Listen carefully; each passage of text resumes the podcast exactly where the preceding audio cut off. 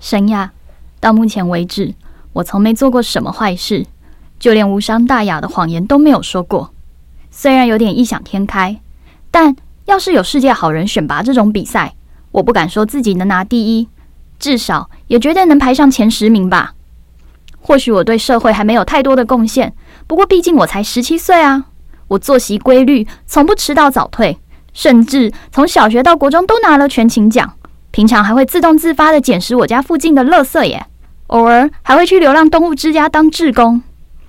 在学校，以往虽然没有要好到假日会出去的朋友，可是至少也不会惨遭分组时被同学们忽视的惨况。我认真念书，上课不打瞌睡，也不聊天。服从老师与校方定的每个规范，始终走在正确的道路上。即使不到路见不平就拔刀相助，我也有着愿意尽己所能的正义感。另外，为了不得罪同才，所以当老师私下询问我班上的小道消息时，我也会守口如瓶。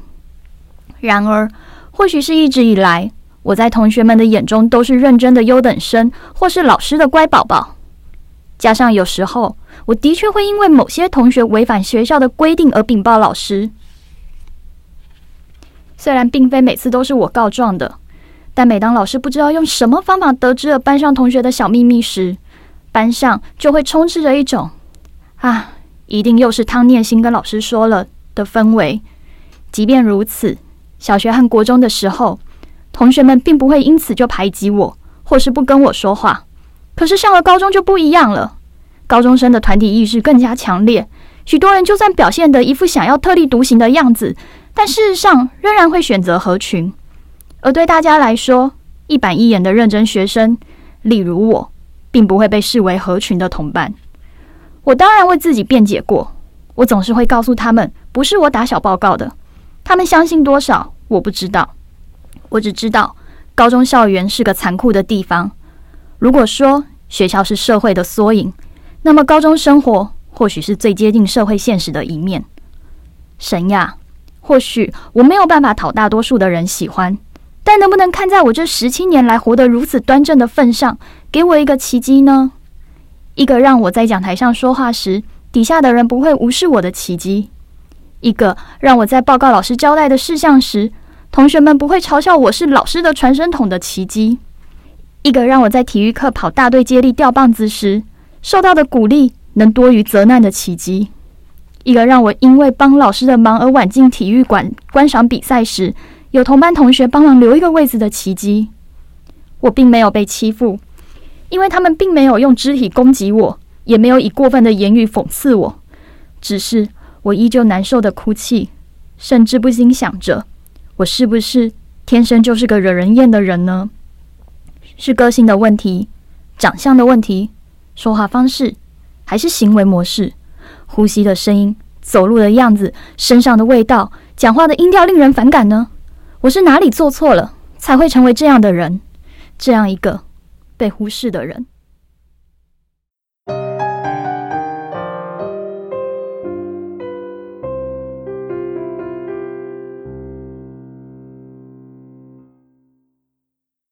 我系好领结，将领口整齐地翻好，又顺了顺烫得平整的百褶裙，注视着镜中拥有黑色直发的自己，发尾以不违反校规的长度，正好落在肩膀处。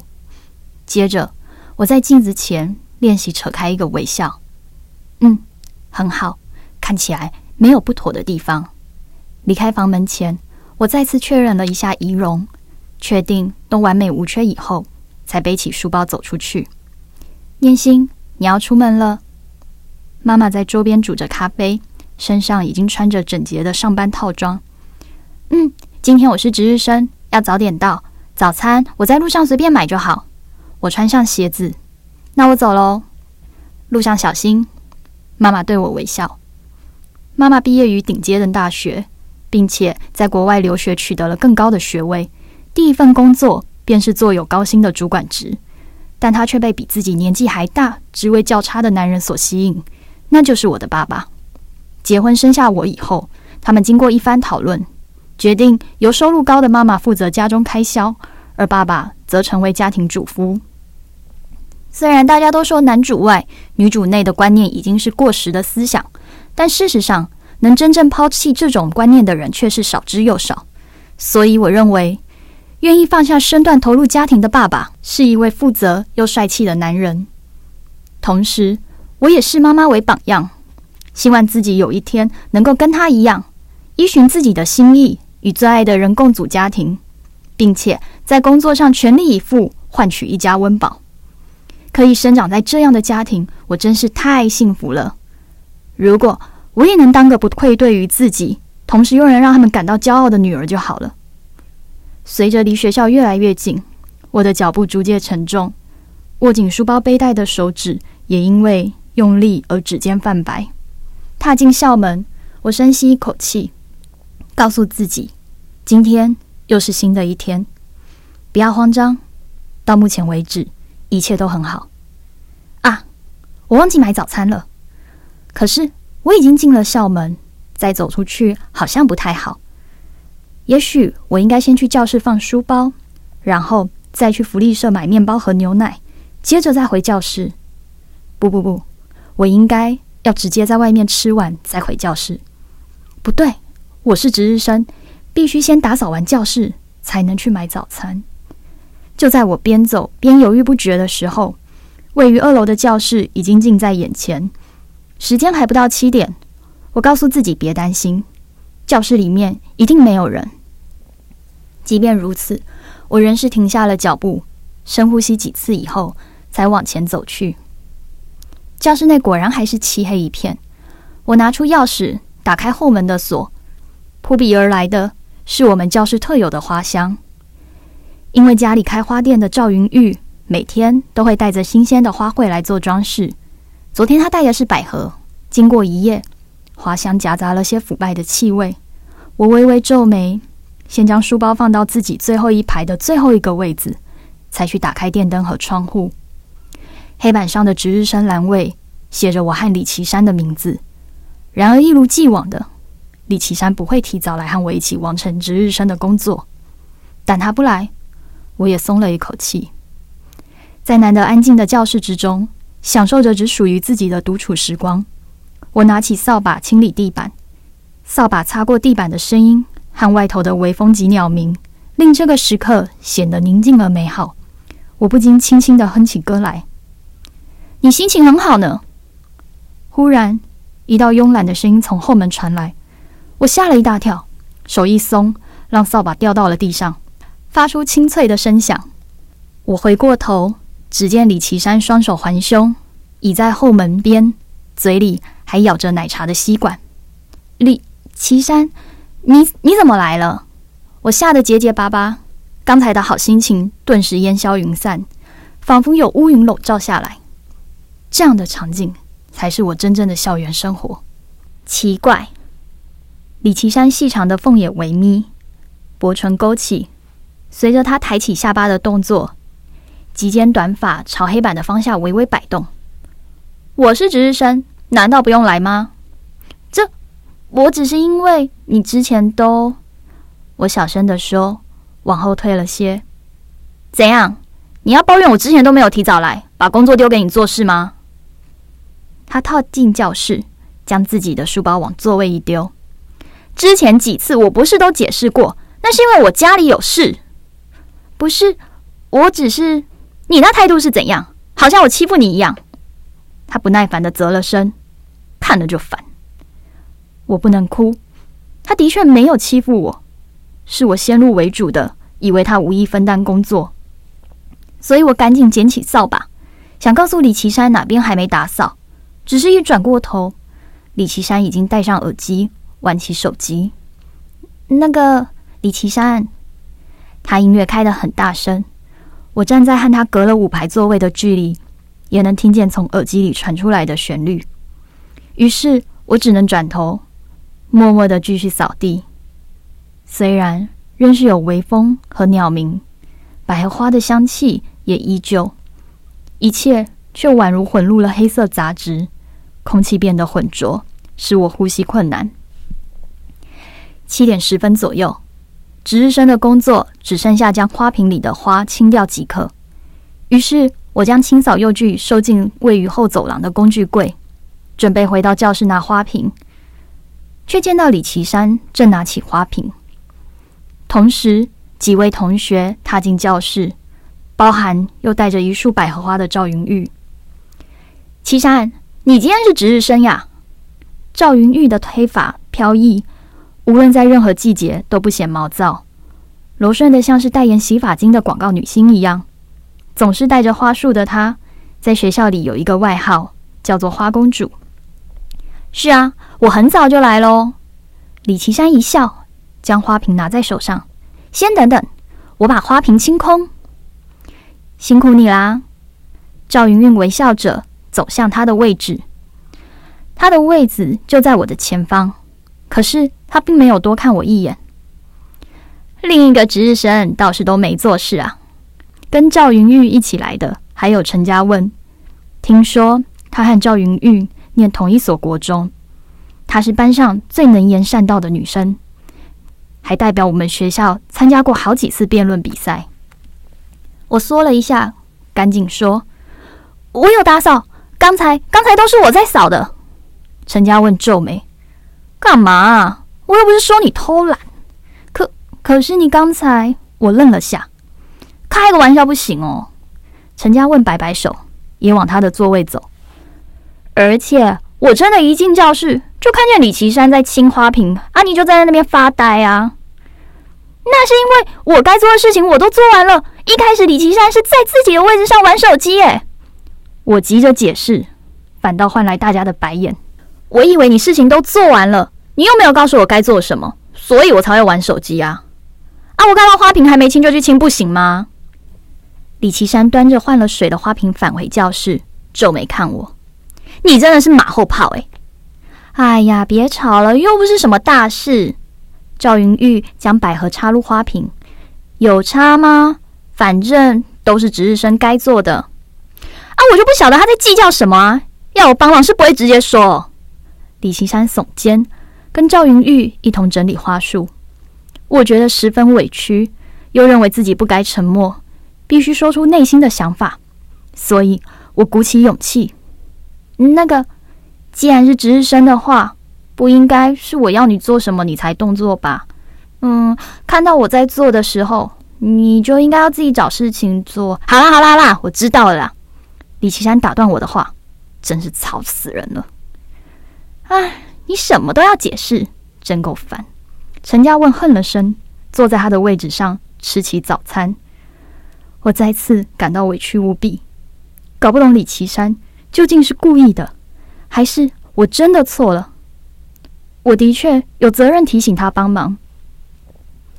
默默走回自己的位置，我想起自己还没吃早餐，于是拿起钱包前往合作社。途中，我遇到班上的其他同学，他们有说有笑的，见到我的时候，仅仅只是瞥了眼，并没有打招呼。早安。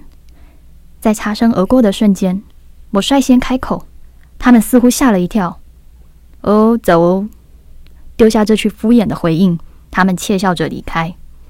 干嘛忽然打招呼啊？好怪！我听见他们的耳语。我该怎么做才不会让自己格格不入？是什么时候变成这样的？高一的时候都很正常啊，我甚至还当了班长。同学们不会在我说话的时候窃窃私语。这种状况是从什么时候啊？经过了转角时，我撞上了一个男生，而且是一头撞在他的胸膛上。我捂着额头，抬起目光，对上一双锐利的双眼，是周维念。周维念手里拿着福利社买的面包，浓眉大眼的他，总是一副在生气的模样。他比同龄的男生高上不少。我虽然有一百六十公分。站在他面前，仍觉得压迫不已。对，对不起，我马上道歉，并低着头往后退。他站在我面前好一会，灰白相间的球鞋停驻在原地。时间久到让我开始考虑是否要绕过他继续往前时，他才移动脚步。我松了一口气，回过头望着他高大的背影，下摆没扎进裤头的白色衬衫。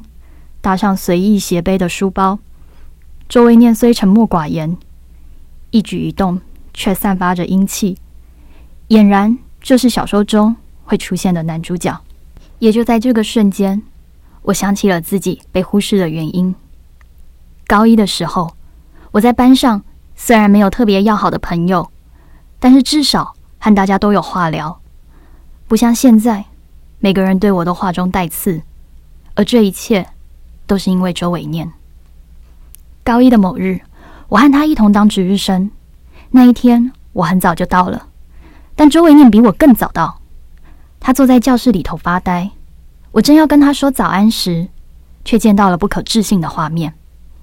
他从书包里拿出一根烟，用打火机点燃后，放进了嘴里吸了一口，接着他用力咳嗽，那根烟也掉到了桌上，把上头的塑胶垫烧出一个洞，教室内顿时充满了烟味。你在做什么？我立刻大喊。并撕开自己手上那杯奶茶的封膜，将奶茶往他的桌上一倒，把烟弄熄。桌面、地板和周围面的裤子瞬间都被奶茶打湿，烟味和奶茶的味道混杂在一起，变成了奇怪的气味。你才在做什么？他吼我，让我吓了好大一跳。你你在教室怎怎么可以抽烟啊？而而且你未满十八岁！我劈头指责他。想起了禁烟广告中的警语：“抽烟会得肺癌，会死掉。”听了我的话，周维念的眼神变得十分恐怖。我吓到了，即便明白自己说的话没错，但我依旧忍不住想缩起身子。他那双大眼睛瞪了我好一会，不知道是不是我的错觉，或是周维念被烟雾熏了眼睛。我仿佛看见他眼里含着泪水，不过那逼人的视线。还是令我移开了目光。而后，周文念拿起书包，径自离开教室。你、你、你要去哪里呀？我鼓起最后的勇气质问，他却连脚步都没停，就这样走了。烟味残留在空气中，一时无法散去。我打量着一片狼藉的桌面和地板，只能自己动手清理。就算将窗户全部都打开通风。那不该出现在校园的气味，却还是无比明显。直到在这之后，第一位来到教室的同学，也就是李奇山的出现，那味道仍十分强烈。李奇山皱眉问我：“这是烟味，对不对？”“嗯。”当时我已经整理完毕，坐在位置上复习着等会要考试的范围，而其他同学也陆续进来。我的天哪，这是烟味吗？陈家问一进来便大声嚷嚷：“哎，太夸张了吧？是不是外面有人抽烟才飘进来的？”庄奇安戴着黑框眼镜，模样看似斯文，但在班上却是属于调皮捣蛋的类型。不过同时也十分热心。他立刻跑到后走廊往楼下张望，很快又转回来：“啊，楼下没人在抽烟啊！我早上一来就闻到了。哎，外面飘进来的不会残留这么久吧？”陈家问耸肩：“汤念心，你来的时候就有烟味了，对吧？”我低头，轻轻开口：“是周围念。”全班同学瞪大眼睛，一时无法反应过来。娇小的林映晨指了一下黑板上的名字，以甜美的娃娃音问：“郑维念迟到了吗？”“哎，他也是今天的值日生呢。”我进教室的时候，周维念正在抽烟。我再次说：“什么？”大家似乎终于明白，无不露出惊讶的表情。出乎意料的是，他们抓抓头，面面相觑了一回，就没有下文了。我知道周维念平时虽然不太说话，既不是不良少年，也不是资优生，可是高大帅气的他依旧受欢迎，大家都喜欢他。不过，我认为做错了事，还是要受到惩罚才对啊。果然是为念。李奇山喃喃自语，而庄奇安耸耸肩，回到了座位，仿佛什么都没有发生过一样。或许是我的心理作用，明明烟味逐渐转淡了，却依然在鼻尖久久不散。第一节课开始时，烟味已经消失，但莫名的使命感让我想要向老师禀报：“哎，周伟你没来呀？有同学知道他今天怎么了吗？”班导师邱正祥老师自大学毕业后没几年，模样仍然像个大学生。我们班据说是他带的第一个班级。他每天都骑脚踏车来学校，总是背着款式相当书卷气息的背包，还乖巧的戴着安全帽。有一次，我看见他在等红绿灯时被一个老奶奶问路，结果他直接把脚踏车停在路边，领着老奶奶去目的地。所以那一天他迟到了。这样的一个老师，我想他肯定能好好处理这件事情的。老师，我笔直的举起手，觉得自己此刻想必显得正义感十足。我今天和周维念一起当值日生。哦，那他在教室里抽烟，被我制止以后，他就离开了。我不确定他是翘课还是会请假。我照实说着，我想，那便是我犯的第一个错误。当时我太笃定自己做的是对的。没注意到同学们投来的目光都带着谴责，也没注意到李青山发出明显的 一声。那一刻，我以为自己是守护秩序的正义之士，而不是出卖同学的廖杯啊！下课后，邱老师要我一起去导师室，我想他是要问我详细状况，于是起身要离开。汤念信，你刚才为什么要跟邱振祥说？邱老师前脚才走出去。李奇山就马上挡在我面前。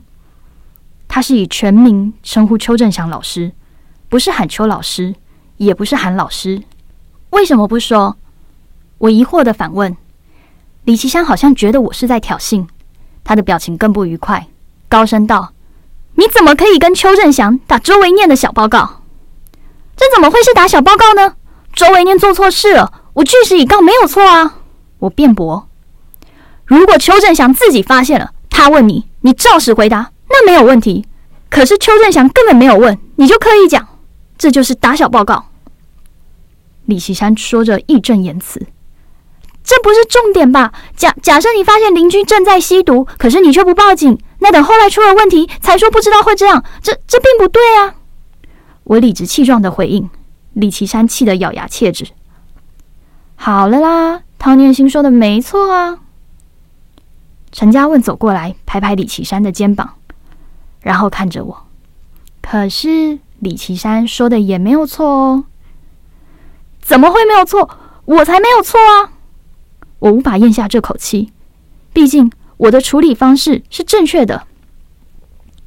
老师不是在找你吗？快去吧。赵云玉淡淡的开口。我没有再多看他们一眼，随即转身离去。以为能够听到班上同学窃窃私语的说：“汤念线太夸张了吧”之类的话。接着，我又听到李奇山大声地说：“同学们，我跟你们说，周维念他。”但后面的话因为我走远而听不清了。我想他多半是要说周维念是我们的同学，所以该对他睁一只眼闭一只眼之类的。可是我真的没有做错啊！当我来到导师室时，正在讲电话的邱老师笑着向我招手，并在我走进去的时候挂断了电话。我刚才打给周伟念的家人了，他今天请假。邱老师把一旁的椅子拉过来，要我坐下。老师有跟他父母说他抽烟的事情吗？我的说话音量并不大，就是一般的声音量。不过邱老师好像不希望被其他人听到，他东张西望。竖起食指，要我压低声音。这件事情你就不要再跟其他人讲了，好吗？我瞪大眼睛，不敢相信会听到这样的嘱咐。我倒抽一口气。老师，你是说，所以，所以你刚才并没有告诉他的父母，是吗？邱老师抓着头，露出有点尴尬的笑容。念心啊，我知道你是一个认真的好学生，不过这件事情到这里就好，可以吗？老师，你认为我做错了吗？我觉得有点委屈，握紧的拳头微微颤抖。当然没有错啦，只是老师会希望下次如果再发生类似的状况，或许你应该私下跟我说，而不是在班上直接就……他停顿了一下，也许是意识到这样说并不妥。我肯定你的认真和主动告知。这一点是正确的，只是我不免担心，你这样做是不是会让你在之后班上同学相处的时候遇到困难呢？我站起来，咬着下唇，我觉得我没有错，当然没有错。邱老师也起身，似乎要安抚我，但是却一时说不出其他的话。钟声响起，我立刻朝老师敬礼，我先回去了。转身离开的时候，我透过邱老师映在窗玻璃上的身影，看见他正抓着头，喃喃自语着：“哎，我当导师还是太嫩了啊！”委屈的泪水在眼眶中打转，但是我很快擦干，抬头挺胸的踏进教室。一切大概就是从那时开始产生变化的。同学们用一种奇怪的目光盯着我，直到我坐到座位。然后，他们低声的交头接耳。自那一天起，大家便有意无意的开始忽视了我。等等要收作业，请大家把作业放到我的桌上。我说。然而，所有的人只把作业簿放到讲桌上。下一节课的数学课临时要和音乐课调课，所以请大家前往音乐教室。呃，值日生要负责关。没有哀嚎。没有抱怨，所有人拿起课本就往外走。我的话都还没有说完，当天的值日生也没有留下来关门窗。无论我怎么喊他们，他们都像没听见似的。庄启安、陈家问：“嗯嗯，你们要关门窗？班长关不就好了吗？”一声冷笑从后方传来。我回头一看，是林应成。他带着可爱的微笑，跑到了周伟念身边。维念，我们一起去教室吧。周维念瞥了我一眼，又瞄了一下林应成，拿起课本，径自走出教室。哎呦，等等我啦！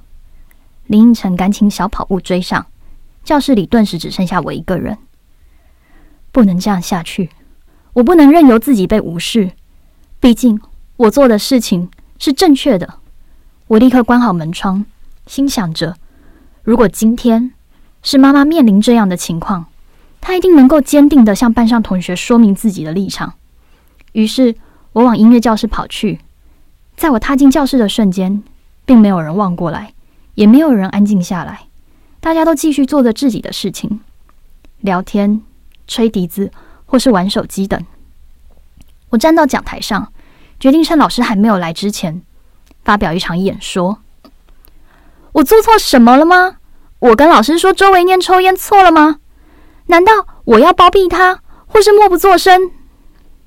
即便嗓音微微颤抖，抓紧讲桌桌缘的手也冒出冷汗，我仍要替自己辩驳。我不想默默承受，我得努力澄清才行。你们都知道我做的是对的，为什么要无视我？难道就因为大家都喜欢周维念，就选择安安静静的看着他犯错吗？如果说，学校像是小型的社会，那么大家就是会包庇罪犯的人了。这样的社会怎么能有良好的风气？正因为我们喜欢他，才正应该纠正他的，不是吗？所以，够了没啊？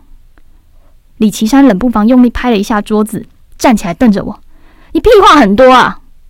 我我吓了一跳，我以为他们会低头反省，然而全班同学都以谴责的目光注视着我。每个班级里面都会有这样的廖北爱。庄启安将手枕在脑后，勾起嘴角。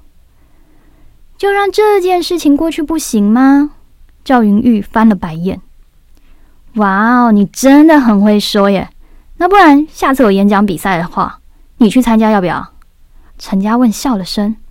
好变的女人不会受欢迎哦。夸张，我都听不下去了。你下来好不好啊？闭嘴好吗？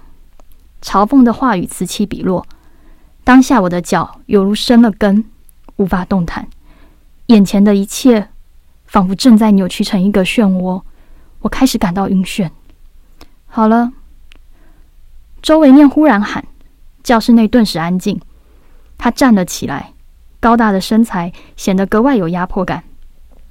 他双手插在口袋里看着我，又环顾所有人，接着。做出了我意料之外的举动。